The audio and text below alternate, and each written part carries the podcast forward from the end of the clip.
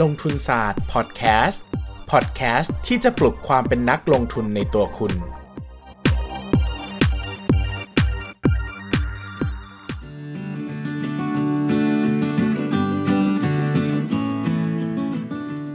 สวัสดีครับ ยินดีต้อนรับเข้าสู่รายการลงทุนศาสตร์พอดแคสต์รายการที่จะชวนทุกคนมาพัฒนาความรู้ด้านการเงินและการลงทุนไปด้วยกัน วันนี้นะครับเราจะชวนทุกคนมาพูดคุยกันในเรื่องของกองทุนรวมอสังหาริมทรัพย์ หลายคนนะครับได้ฟังพอดแคสต์ที่ผมพูดไปหลายครั้งก็มีความสนใจจะลงทุนในกองทุนรวมอสังหาริมทรัพย์มากขึ้นนะครับ รู้สึกว่าเป็นการลงทุนที่ให้ผลตอบแทนที่กำลังดี มีความผันผวนไม่มาก แล้วก็ดูจะเหมาะกับตัวเองนะครับวันนี้นะครับเลยชวนทุกคนมาคุยกันว่า แล้วเราจะลงทุนในกองทุนรวมอสังหาริมทรัพย์อย่างไรให้รอด ลงทุนอย่างไรให้ไม่เจ๊งนะครับ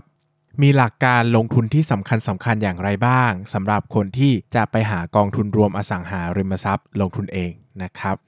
ผมให้หลักใหญ่ ๆ ด้วยกันทั้งหมด 3 ข้อด้วยกันนะครับ ในการที่จะทำให้เราลงทุนในกองทุนรวมอสังหาริมทรัพย์แล้วอยู่รอดนะครับ ข้อแรกนะครับ เมื่อลงทุนในกองทุนรวมอสังหาริมทรัพย์แล้ว พยายามเลือกสินทรัพย์ที่มีอัตราการเช่าค่อนข้างคงที่และมีอัตราสูง มีอัตราการเปลี่ยนแปลงน้อยๆนะครับ ยกตัวอย่างเช่น ถ้าให้เลือก ระหว่างกองทุนรวมอสังหาริมทรัพย์ บ้านเช่ากับห้างนะครับแบบนี้ผมชอบห้างสรรพสินค้ามากกว่า เพราะว่าตัวห้างสรรพสินค้าเนี่ยมันมีแบรนดิ้งของตัวเองดังนั้นโอกาสที่การเช่าเนี่ยจะสูงอย่างต่อเนื่องเนี่ยมีโอกาสมากกว่า ในขณะที่บ้านเช่าเนี่ยมันเป็นการตัดสินใจระยะยาวที่ประกอบขึ้นด้วยในหลายทำเล อาจจะมีช่วงเวลาที่ดีหรือไม่ดีก็ได้นะครับดังนั้นเนี่ยถ้าเป็นผมเนี่ยผมจะเลือกห้างสรรพสินค้ามากกว่า อีกประเด็นหนึ่งที่ชอบเหมือนกันก็คือเราสามารถติดตาอัตราการเช่าได้อย่างต่อเนื่อง แล้วก็ง่ายดายคือเราสามารถเข้าไปดูที่สินทรัพย์ดังนั้นได้เลยนะครับหมายถึงว่าก็ไปเดินห้างได้นะครับไปดูไปดูว่ามันมีห้องที่ปิดห้องที่ว่างมากไหมนะครับในขณะที่ถ้าเป็นบ้านเช่าอย่างเงี้ยเราอาจจะดูได้ยากกว่านะครับหมายถึงว่าเราอาจจะไปเดินสำรวจแต่ในบ้านแต่ละหลังเนี่ยมันก็ยากไปว่ามีคนเช่าครบหรือเปล่า ดังนั้นผมก็จะชอบสินทรัพย์ที่มีอัตราการเช่าสูงๆ เปลี่ยนแปลงน้อยๆนะครับมากกว่า นะครับ ข้อที่2นะครับผมชอบ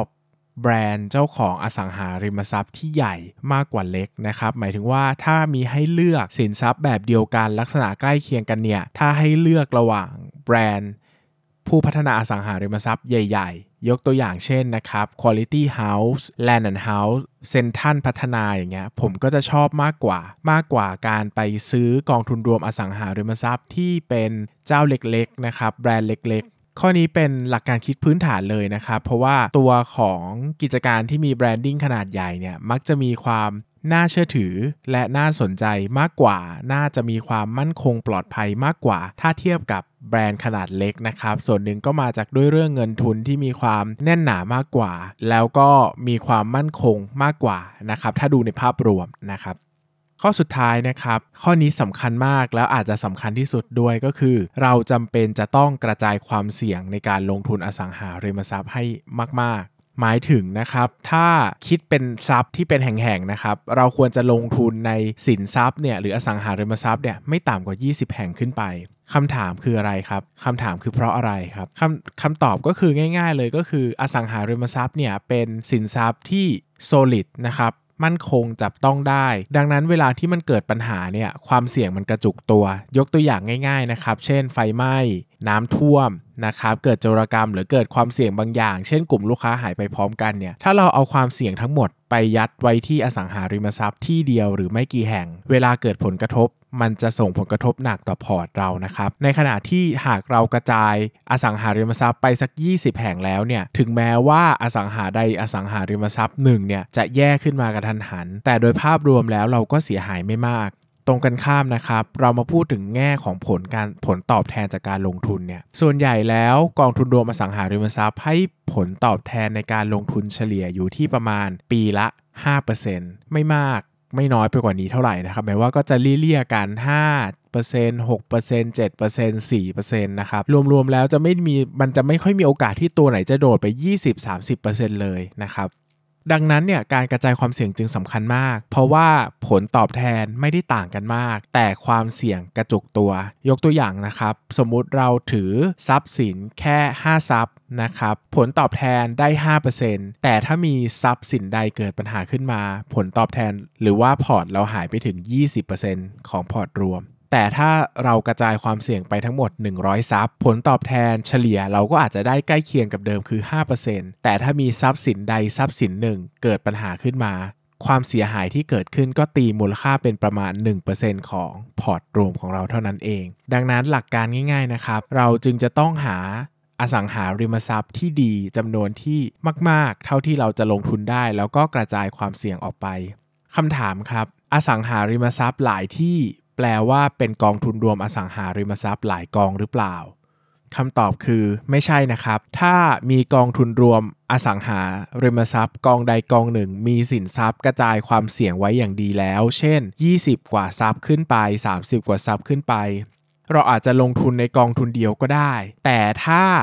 กองใดกองหนึ่งนั้นถือทรัพย์สินอยู่ไม่กี่แห่ง เช่น 3 แห่ง 4 แห่งหรือ 5 แห่ง เราอาจจะต้องกระจายการลงทุนออกไปเป็นหลายกองทุนรวมด้วยกัน ดังนั้นหลักการดูเบื้องต้นที่ง่ายที่สุดเลย ก็คือเราจะต้องไปดูก่อนว่ากองทุนรวมอสังหาริมทรัพย์ที่เราสนใจเนี่ยมันมีสินทรัพย์ที่อยู่ในกองทั้งหมดกี่กอง ถ้ามีอยู่น้อยก็จะต้องกระจายความเสี่ยงออกไปมาก ๆ แต่ถ้ามีอยู่มากแล้วเราอาจจะไม่ต้องกระจายความเสี่ยงเยอะสรุปอีกครั้งนะครับ หลักการลงทุนในกองทุนรวมอสังหาริมทรัพย์ให้รอด 1. เลือกลงทุนในกองทุนรวมอสังหาริมทรัพย์ที่ถือครองทรัพย์สินที่มีอัตราการเช่าสูงสูง การเปลี่ยนแปลงต่ำๆ 2. ถ้าเลือกแบรนด์ได้ให้เลือกแบรนด์ที่ใหญ่กว่านะครับจะดีกว่าแบรนด์ที่เล็ก และสุดท้ายให้กระจายความเสี่ยงออกไปให้เหมาะสม เนื่องจาก กองทุนรวมอสังหาริมทรัพย์ เป็นสินทรัพย์ที่ให้ผลตอบแทนแตกต่างกันไม่มาก แต่ความเสี่ยงมักจะกระจุกตัวสูง ถ้าเราไม่สามารถกระจายความเสี่ยงได้ดีมากพอ อันนี้เป็นหลักการลงทุนในกองทุนรวมอสังหาริมทรัพย์ โดยภาพรวมนะครับ โดยภาพรวมแล้วเราคาดหวังผลตอบแทนจากกองทุนรวมอสังหาริมทรัพย์อยู่ที่สักปีละประมาณ 5%นะครับเป็น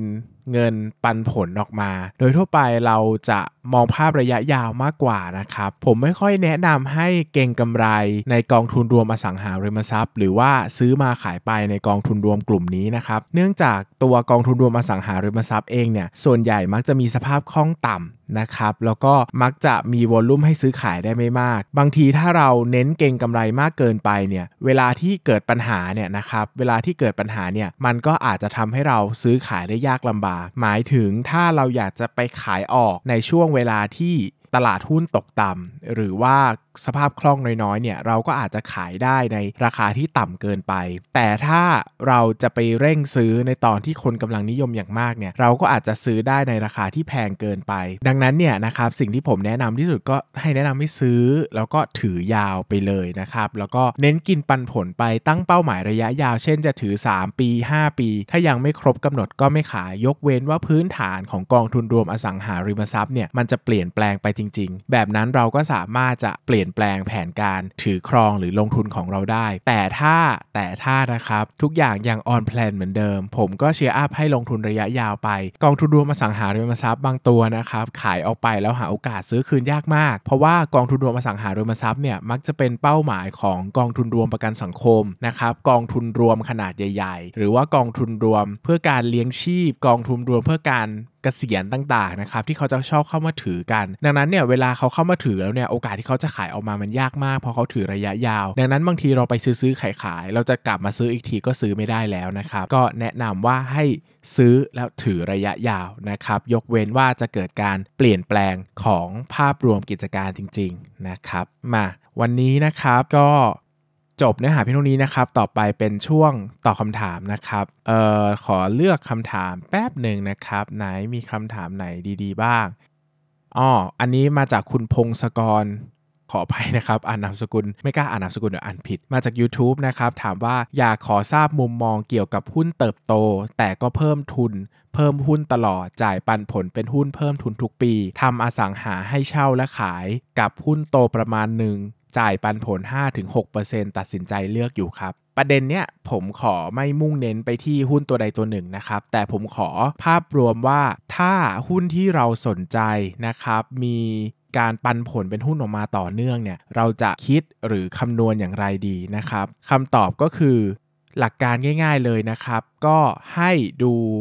ผลตอบแทนที่ได้โดยหักหุ้น ปันผลออก หมายถึงว่าคิดผลตอบแทนภาพรวมจริง ๆ โดยหักไอตัวผลตอบแทนที่ได้รับออกไปนะครับ เราอาจจะเปลี่ยนภาพจากการมองการเติบโตของราคาหุ้นเป็นหุ้นนะครับมาดู Market Cap หรือว่าราคากิจการตามมูลค่าตลาดแทนนะครับ เพราะว่าจะเห็นภาพการเติบโตของหลักทรัพย์ได้มากกว่าว่าระยะยาวแล้วเนี่ย มันจะเป็น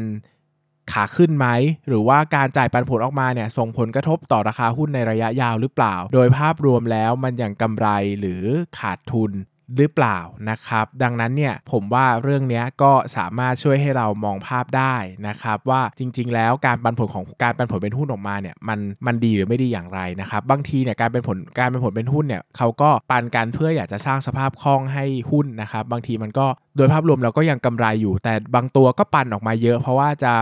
บิดเบือนความเป็นจริงว่าให้เรามองไม่เห็นว่าจริงๆหุ้นมันขึ้นหรือมันลงหรือมันลงอะไรเงี้ยนะครับ อันนี้ก็ไปดู Market Cap แทนจะช่วยได้ว่าจริงๆ แล้ว Market Cap มันขึ้นมันลงยังไงบ้างนะครับสำหรับวันนี้ก็ขอบคุณมากที่ติดตามรับชมและรับฟังลงทุนศาสตร์พอดแคสต์มานะครับเดี๋ยวในอนาคตประมาณสัก 1 เดือนข้างหน้านะครับลงทุนศาสตร์พอดแคสต์ก็จะมีการปรับรูปแบบ ครั้งใหญ่นะครับ เปลี่ยนเข้าไปสู่ซีซั่น2 ที่น่าจะมีอะไรใหม่ๆ เพิ่มเติมเข้ามาในรายการมากขึ้น ก็หวังว่าท่านผู้ฟังผู้ชมทุกท่านนะครับ จะยังอยู่กันต่อไปเรื่อยๆ จนกระถึงจนกระทั่งถึงวันที่ลงทุนศาสตร์เข้าสู่ซีซั่น2 อีกครั้งนะครับ ขอบคุณมากครับ